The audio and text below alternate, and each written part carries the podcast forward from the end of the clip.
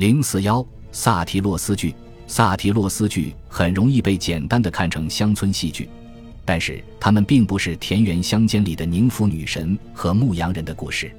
这些剧的背景通常是乡间野外，由野蛮的萨提尔组成歌队。萨提尔是一群无道德的、幽默的和伤感的生物，他们和人类一样有弱点，如在饮酒、性和自己的皮肤上。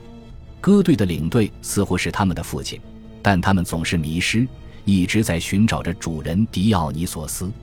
除此之外，剧情就没有什么规则可言了。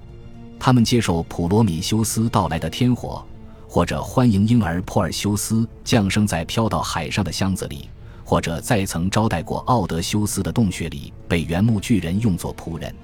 萨提洛斯剧的诗歌介于悲剧和喜剧之间，有喜剧的魅力。同时又少了阿里斯托芬喜剧的喧嚣。按惯例，每三部悲剧就要有一部萨提洛斯剧演出。很有可能，他们保留了古希腊戏剧表演的某些原初因素。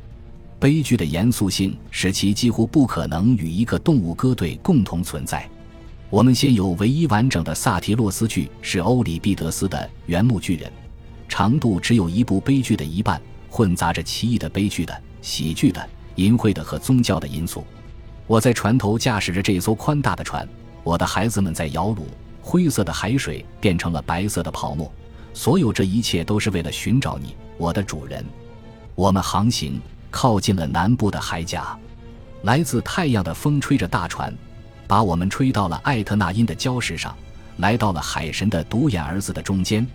他们是荒芜岩石中的凶残的原木巨人。很明显。这种类型的诗歌旨在简单的娱乐。如果一个人能够听懂这段或者那段中的双关语的话，他就不会为自己感到羞愧了。后来，欧里庇得斯也同时表现出对人物喜剧特征的鉴赏力。原木巨人为自己的食人行为和生活方式进行了辩护：“小人啊，财富是智慧的神，此外都只是好话和大话罢了。我父亲站着的海边的高峰，那都去他的吧。”为什么我要装假？我不惧怕宙斯的雷电，我的朋友。我看不出宙斯比我更强壮，这就是我所关心的。你想知道为什么？那么听着，当他降下倾盆大雨时，我在岩石下有干爽的避身处。我吃烤牛肉，我吃各种野味。我躺下来，喝下整壶的牛奶，让自己的肚皮湿润。我压紧皮衣，像宙斯那样放出闪电。当色雷斯的风夹杂着雪吹来的时候，我用动物的毛皮包裹我的身体。我生起了火，雪也不能把我怎么样。大地长出了足够的青草，不管他愿不愿意，都养肥了我的畜群。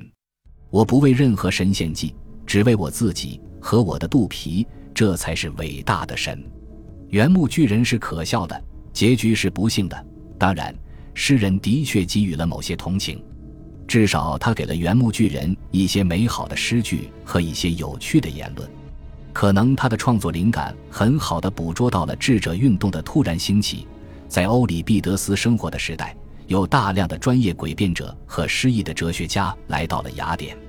柏拉图的著作中也有大量的笑话和打油诗。我认为我们并没有远离他所处理的那种论证。非常遗憾的是。埃斯库罗斯没有留下完整的萨提洛斯剧，他留下的《网捕鱼人》残篇是非常不错的。剧中，萨提尔捕获了达纳厄和婴儿帕尔修斯。